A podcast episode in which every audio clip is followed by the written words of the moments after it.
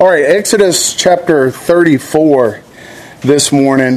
What I want to do is continue with our study of God's attributes, and we've divided these attributes or perfections into two categories. Which are incommunicable and communicable perfections. Uh, they have been further divided into areas in the communicable area uh, where the perfections of God's being uh, his mental perfections, moral perfections, and perfections of purpose. And today we're going to spend our time in the area of the communicable perfections and looking specifically at some of God's moral perfections. Let's uh, begin our time together with a word of prayer. Heavenly Father, we thank you for um, the service, the word this morning, Lord.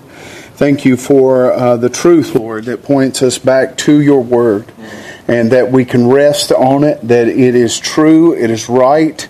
Uh, it will not lead us astray in anything in our lives and in our eternity. And so today, as we continue to look at your word, give us uh, clarity of thought and understanding that we might take these things, Lord, that are your perfections, but they are meant for us to do them as well uh, to show grace, mercy, and patience to those around us. And so we ask your blessings on our time. We ask these things in Christ's name. Amen. Amen.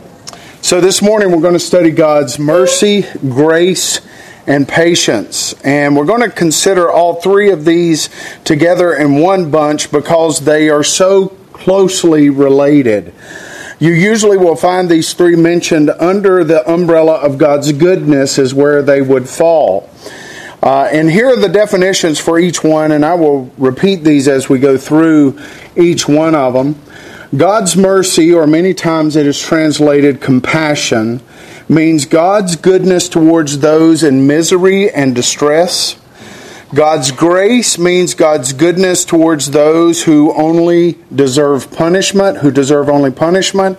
And God's patience means God's goodness in withholding of punishment towards those who sin over a period of time. These three characteristics of God's nature are often mentioned together in the Old Testament. And we want to start in Exodus 34. Look at verse 6.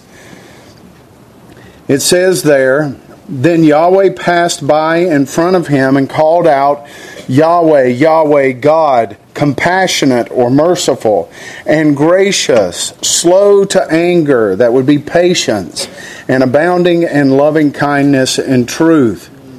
David says in Psalm 103, verse 8, Yahweh is compassionate and gracious, slow to anger, and abounding in loving kindness. And since these characteristics, many times, of God are mentioned together, it may seem difficult to distinguish them, but there are some very important differences. Mercy is often emphasized where people are in misery and distress.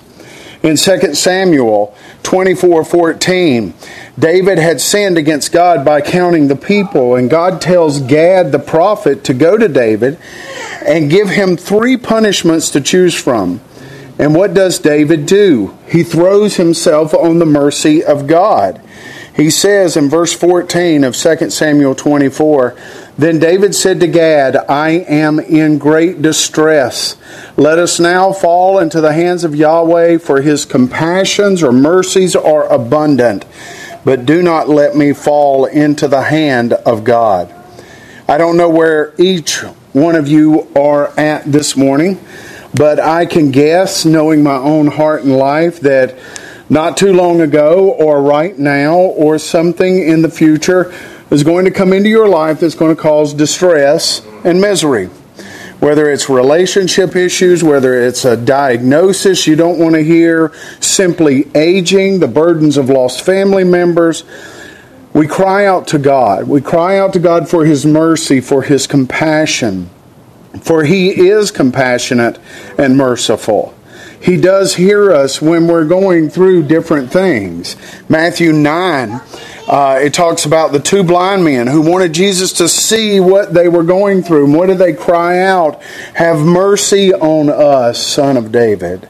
In that p- passage, we see two people who contribute absolutely nothing to society. They're beggars, and yet Christ notices them. Whatever plight or difficulty you're going through, when you cry out, God hears you. He hears you. He knows what you are going through. We do not have a high priest that is not informed of our afflictions and infirmities. Yes. Turn with me to 2 Corinthians chapter 1. 2 Corinthians chapter 1.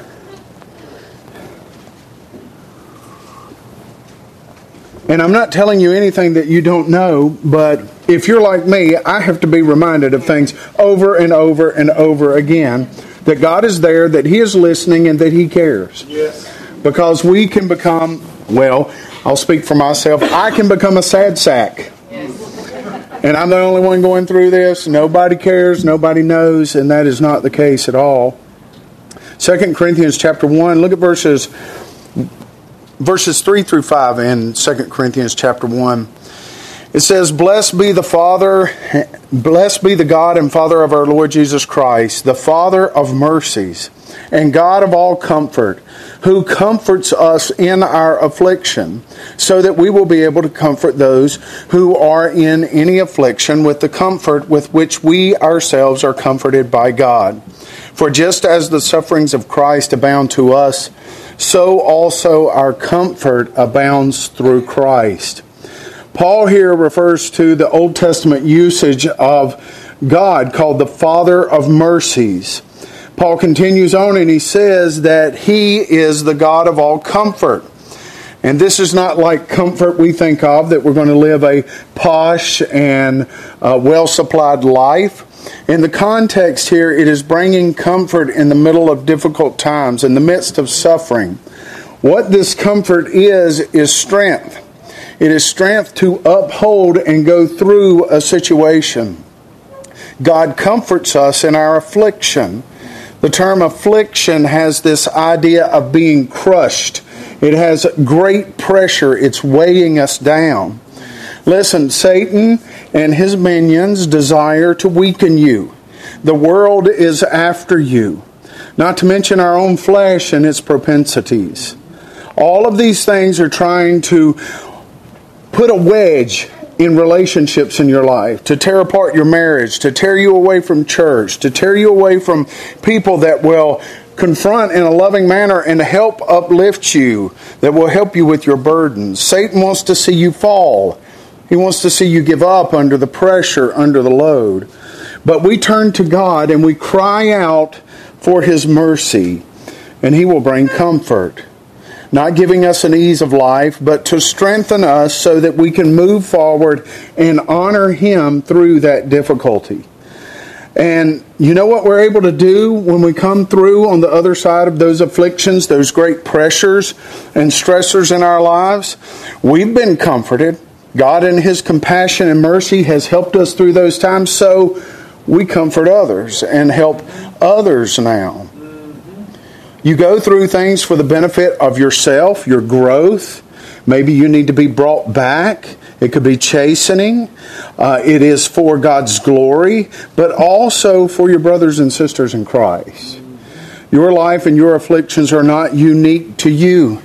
You are not the only one that has experienced whatever it is. Whatever you've experienced in your life, whether it is by your own sin or by someone inflicting something on you or health problems or the loss of people in your life, whatever you've experienced, others have similar experiences. And this is where the church comes in. This is why we come together in fellowship. God has given us all sorts of graces in our lives. He's given us His Word, He's given us His Spirit, He's given us His church, He's given us people who have been through the same types of afflictions that can help us through whatever we're going through. We're not alone. We're not alone. One of the things that is easy for us to do is get that alone type of mentality that I'm the only one going through this, that I'm the only one that's faced this difficulty. Especially when I was a pastor at another church, I felt very alone. And I said that to myself a lot. But, friends, we are never alone, even if we're the only one that knows the crushing weight in our hearts. Amen. You're still not alone. I want to flush this out a little bit. This is not necessarily part of what I wanted to do or where I wanted to go, but Philippians chapter 4, verse 7, if you will turn there. Eric's already made it kind of difficult because what he taught on this morning, I want to turn back around and go back through that because I'm teaching on hermeneutics at school. We're right in the middle of going through a three week process of just digging into what it means to interpret the scriptures rightly. And so I want to go into that, but I'm going to try to stick with most of my notes. So, yes, yes. It also keeps you from getting in trouble, saying something you shouldn't. My wife always tells me, she says, if I have that moment where I say, Well, I'm not sure if I should say this, don't say it. That's what she says. don't say it.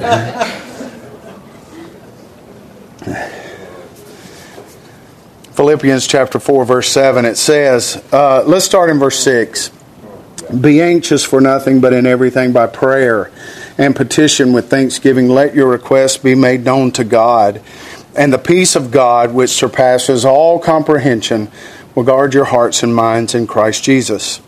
So when affliction comes, usually worry, anxious thoughts follow.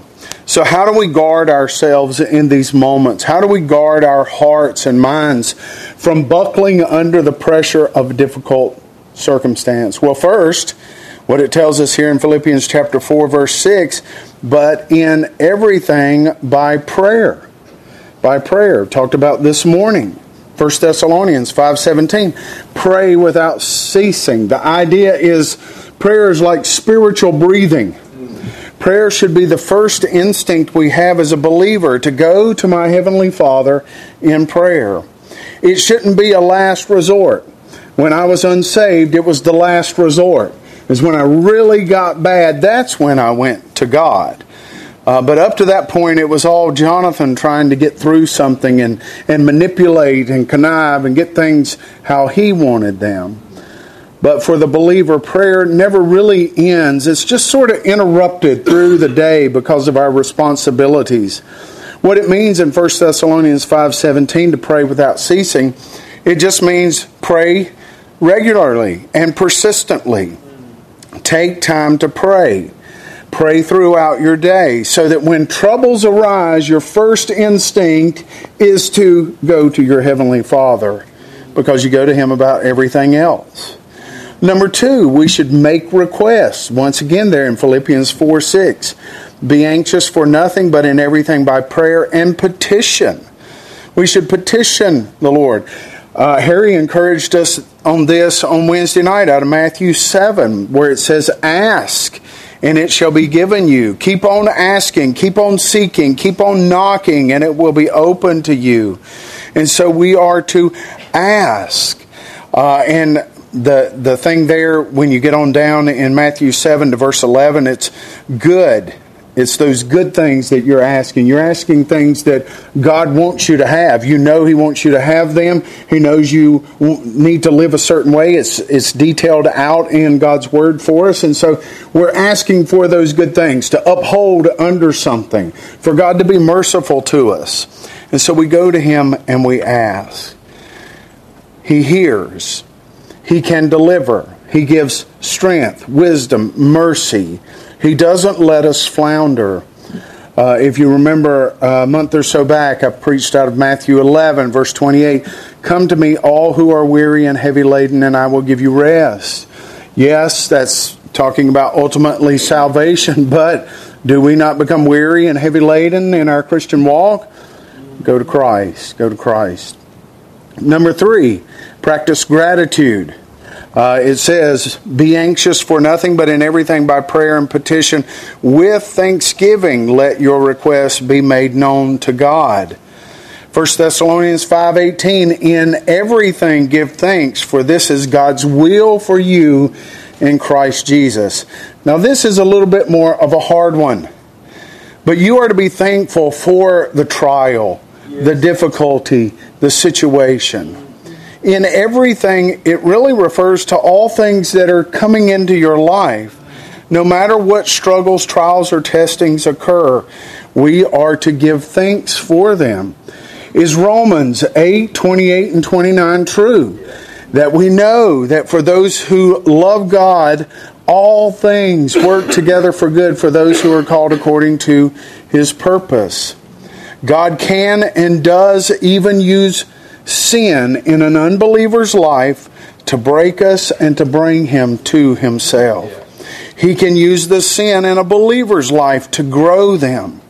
Now, that doesn't mean that we sin so that grace may abound, does it? God forbid. So, when affliction, worry, anxious thoughts, when they come, how do we guard ourselves from being anxious? How do we guard our hearts and minds from buckling under this pressure? And the fourth thing is to renew our mind. Look at Romans chapter 12. You know these verses. Romans chapter 12.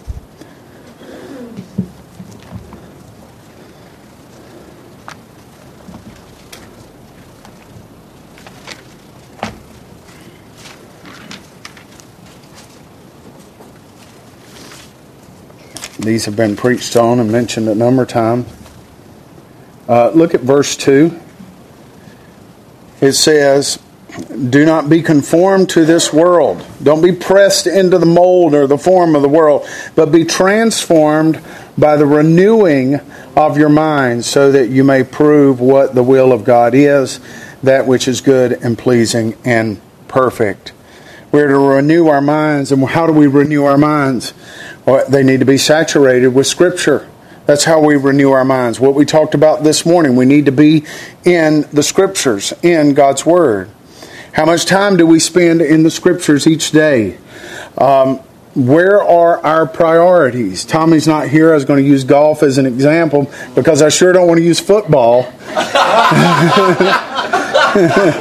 I don't want to do that because uh, sometimes time gets away from us when we are um, wanting that downtime, but we have to make the scriptures a priority. And uh, we need to look at those things, what we spend our time doing and thinking about. And are we spending the time that we need in the Word of God to saturate our mind? And lastly, on this rabbit trail here uh, is number five take every thought captive it says in 2 Corinthians 10, verses 3 through 5 For though we walk in the flesh, we do not war according to the flesh, for the weapons of our warfare are not of the flesh, but divinely powerful for the tearing down of strongholds, as we tear down speculations and every lofty thing raised up against the knowledge of God, and take every thought captive to the obedience of Christ. Yes, Paul in the context is talking about fighting against the ideologies and philosophies that hold unbelievers captive, but in a real sense, we can be bombarded with junk thoughts, with wrong thinking about ourselves or our situation. Intrusive thoughts can do so much damage to us. And we must stand at the door of our mind with the Word of God and not let wrong thinking continue to be entertained. We preach to ourselves the truth. Saturating our minds with the Scripture is the key to being able to preach to yourself the truth in difficult times. So, praying, crying out to God, being thankful, and saturating your minds in the Word will help guard your mind in difficult situations. And as I told you in 2 Corinthians chapter 1 there, when we have been comforted, when we come through that, then we turn and we help others. We now imitate God's mercy in our conduct to other people. As a teenager, just give you an example of this. I don't know that I've ever just laid out my whole um, you know testimony but one thing that happened to me especially when i was a, a, young person probably moving around 14 to even into my early 20s i struggled a tremendous amount not with grades because i didn't really care about grades. I just had to keep them up enough to play sports. I loved being with my friends uh, but i always had these doubts about salvation. I had all of these questions about Christianity, and they were pretty, uh, pretty difficult questions to ask, and no one that I knew could answer these questions. I would ask them, and, and they just simply did not know how to answer them. Uh, actually, just a few weeks ago, I was talking to my mother, and she brought up these things. And she said that she was sorry that she was not able to answer those questions that I had about Christianity. She said, I'd never heard anybody ask those type of questions before. And so she said, I just, I didn't know that those were questions and I didn't know how to answer them. But God in His mercy and grace has brought me through all that. And I believe He's used those things to prepare me for what I do now. I have a heart for teenagers, for young people, uh, because of what God and His mercy did for me. And I, it took years. There was years of struggle and pain and difficulty, but he brought me through that. So I have a great desire to go back into a high school situation and teach kids the Bible so that hopefully, by God's grace, they might not struggle like I struggled that they will experience God's mercy and grace at a much younger age instead of grappling with all sorts of things. And so, in my class, if you were to go in there, there could be some blasphemous questions that come out of that classroom if you're standing outside the door or listening. But I'm okay with that. Some of those questions are doozies, but I'm okay with that. I had some doozies of my own. And that's what has happened with many of you here. God has been merciful to you in your life, and you turn around and you show mercy to others and help others. That's what we should do. It says in Matthew 5 7, Blessed are the merciful, for they shall receive mercy.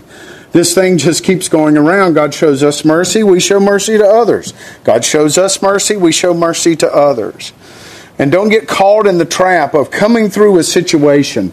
And I would do this coming through a situation and then move back into myself. Uh, it's so easy to do that. We cry out for God to give us mercy, and He does. He helps us through a situation, but then what we do is we sort of huddle up with ourselves again and we don't show mercy to others. I've seen people come through something, and instead of having mercy and grace to those who are going through similar situations, they become critical of those people.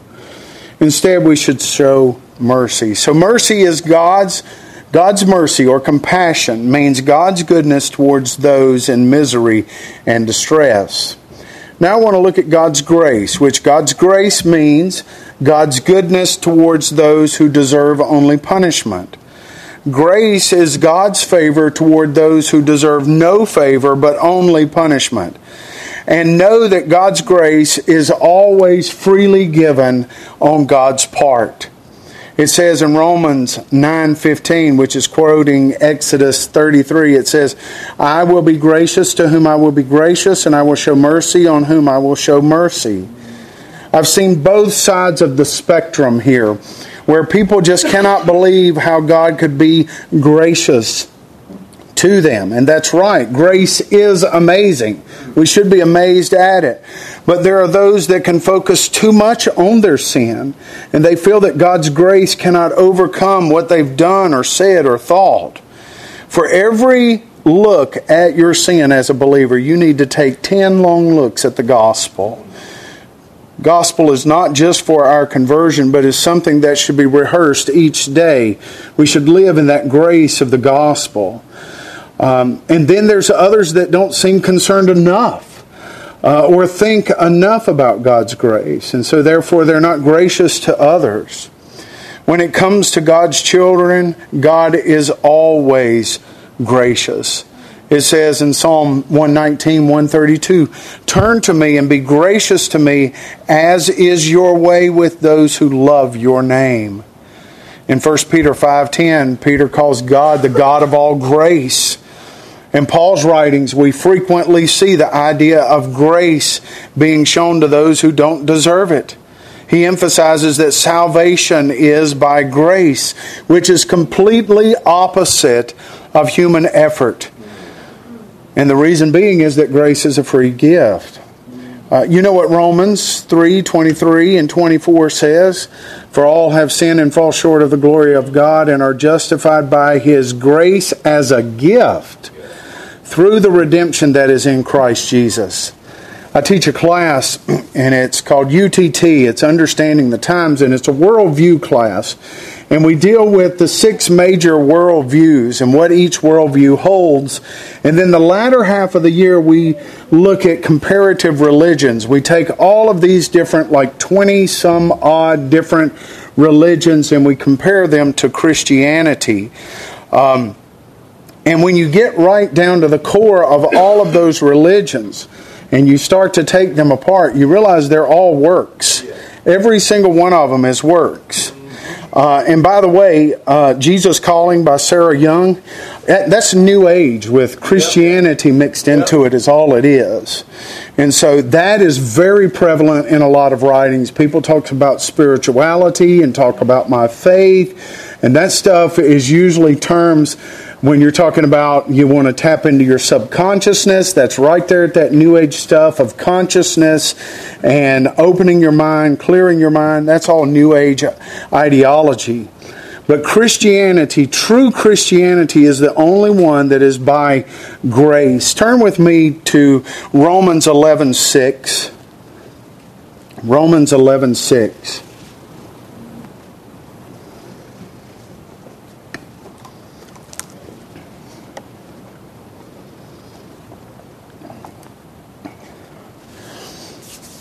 This verse gets mentioned over and over again in my class.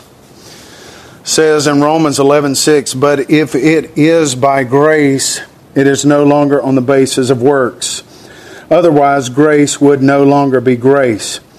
In short what that's saying is if you add anything to grace grace plus anything you nullify grace is what you do. right. You take the guys from Duck Dynasty, Phil Robertson, and those guys. They believe in baptismal regeneration. That is Christ plus baptism equals salvation. And he comes to that conclusion, Phil comes to that conclusion by using some pretty uh, seriously bad hermeneutics. But in Romans 11 6, when you add something to grace, what have you done to the work of Christ? You've nullified that. You no longer have grace. You have a works religion because you've added something to it, such as baptism. Christ plus the work of baptism does not equal salvation. Paul tells us that grace is unmerited and that there is only one attitude appropriate as an instrument for receiving that grace, and that is faith. In Romans, look at 4:16. Romans 4:16.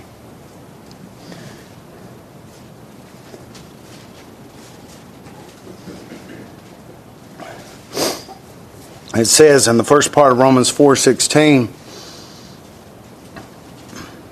For this reason it is by faith in order that it may be according to grace.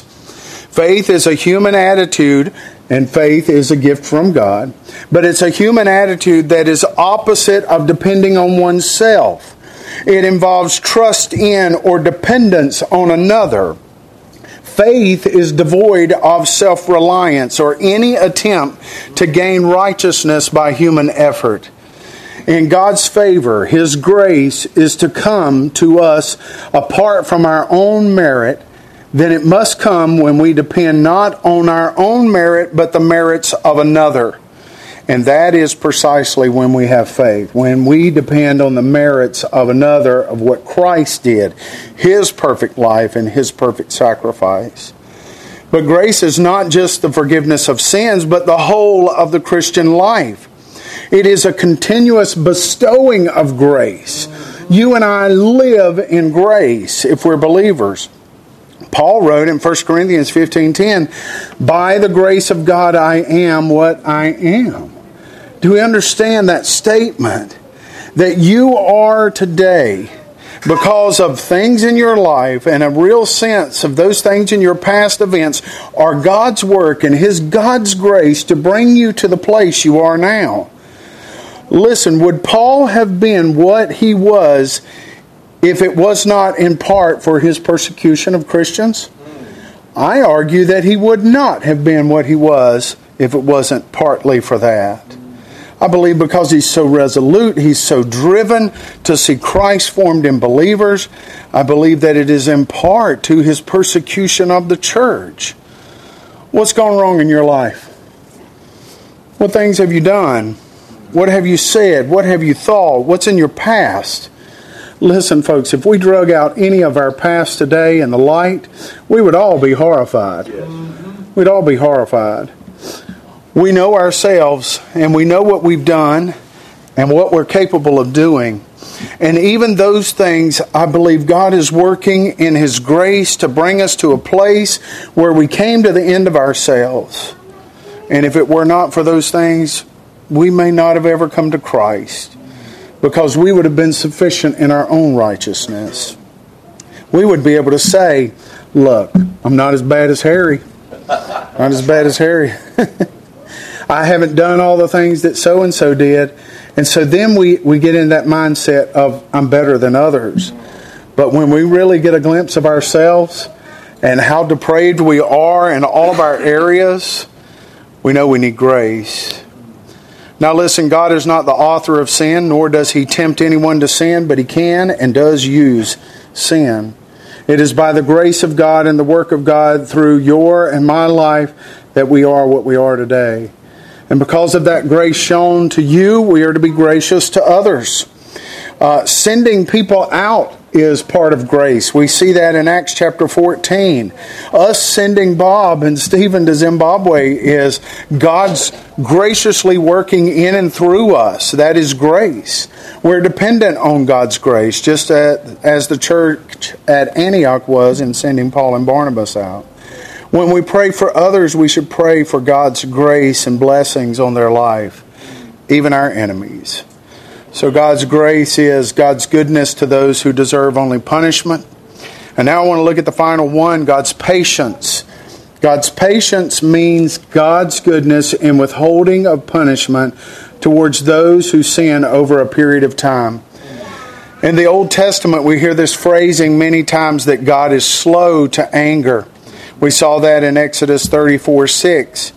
It says in Psalms 86:15, "But you, O Lord, are compassionate and gracious, slow to anger and abundant in loving kindness and truth."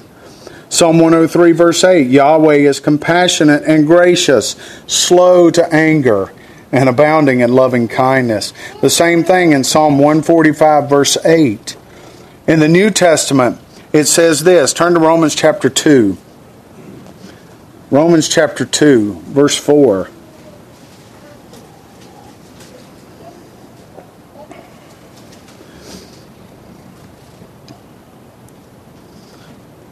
says in verse 4 there of Romans 2 Or do you think lightly of the riches of his kindness and forbearance and patience, not knowing that the kindness of God leads you to repentance? Paul tells us in 1 Timothy 1:16 that Christ displayed perfect patience. Christ Jesus might demonstrate all his patience as an example for those who are going to believe upon him for eternal life. How many of us would have been struck dead a long time ago if it was not for God's patience? I think most of us can nod our heads in affirmative that we would. I am extremely thankful for God's patience in my life. I believe, and Eric's mentioned this a number of times, and I've shared things with him, uh, that those that come out of that independent fundamentalist movement, for most of them, there's this crisis of faith, and you begin to look back and you begin to question whether you were actually saved or not. For a large portion of my life, I thought I was saved at five years of five years of age. I wasn't. I did the rededication at 14 and then thought later on maybe that's when I got saved, but it wasn't. My life didn't change until I got older and after I got married. And I don't have a verse. I don't have some a date jotted down in my Bible. I, I don't need that. They're not going to be checking Bibles when you get to heaven. So I don't have a date. I don't know when. I just know it has. I look at my life now. If you want to know where you're at in Christ, look at your life now. Has there been a change? Is there a change in desires and motives? A change in direction? Looking back at all the things that I have done and said, if it weren't, if I was under the Old Testament law, my parents would have had to stone me a long, long time ago. But God has been so patient with me in my life and my foolishness. And I am sure most of you can say, looking back over your life, that God has been patient, slow to ang- anger. He has been merciful and gracious. We have been shown these things by God, and so therefore we show them to others. They are communicable attributes, attributes that are communicated to us in some way, not to the extent God has them, but in some way so that we can show others. We are to live a life that is patient with others. It says in Ephesians 4, verses 1 and 2 Therefore, I, the prisoner of the Lord, exhort you to walk worthy of the calling which, which, which with which you have been called, with all humility and gentleness, with patience, bearing with one another. We have to be patient with one another. I have to be patient with a lot of you in here with your end time beliefs. some of you are amillennialists, some are post, some don't even know what millennium they're in. So obviously, there's a lot of restraint on my part there. It's a good thing about having a pulpit. You can take shots, and ain't a lot people can do. But we do, in all seriousness, need to have patience with each other. That's why we can congregate and have different views of the end times because we are patient, we are gracious to each other. And so, but we do need to have patience with each other. We're not all at the same place with our walk with Christ or in our physical lives. We come from different backgrounds. We have different experiences that are unique to us. Uh, none of that, though, is an excuse for people to act how they want, yes. but it does mean that we are to be patient with one another. Patient with our spouses, patient with our children, patient with our co workers, because God has been patient with us. Christ has been patient with us. Therefore, we imitate Him we are to be patient in suffering as Christ was. 1 Peter chapter 2 verse 20 it says for what credit is there if when you sin and are harshly treated you endure but if when you do good and suffer for it you endure this finds favor with God. The idea is to be patient when suffering for doing what is right. Society is the opposite of that.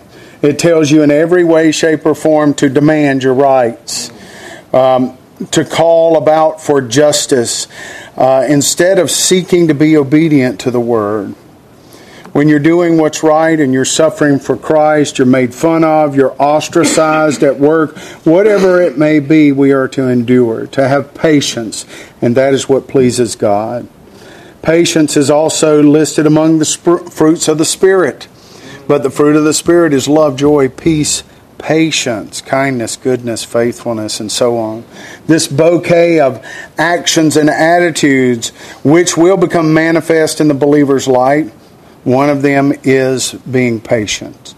And patience requires a moment by moment trust in God to fulfill His promises and His purposes in our lives as He chooses.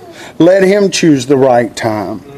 So many times we rush into things and we're impatient we should renew our confidence in the Lord that He will fulfill His promises at the best time for our good and for His glory. And I close with this verse, James 5 8. You too be patient. Strengthen your hearts, for the coming of the Lord is at hand. James is encouraging us that when we're going through suffering for the cause of Christ, that we need to look up. Look forward to the coming of the Lord Jesus Christ. And whether that's the rapture or the second coming or ever how you look at those end time things, He's promised to come back yes. and He will. Yes. And so we're to be patient, knowing that God will bring all things to His end. He will make all wrongs right. And we don't have to change anything, manipulate anything. We don't have to try to work for our way. All we really need to do is be patient, and He will take care of it. We just keep serving Him today. Continue to show mercy to others. Continue to show grace to others and be patient with others. Let us pray. Dear Heavenly Father, we thank you for your word. Thank you that you have reached across that gap and uh, you have revealed yourself to us Uh, for without doing that, we would know that there is a great being beyond this universe that created all things, but we could not know his name. So thank you, Heavenly Father, for these things that encourage us to follow what you have said we should be. And we thank you so much for your great mercy, your great grace, and your patience to us. May we do the same with others. We ask these things in Christ's name. Amen. You're dismissed.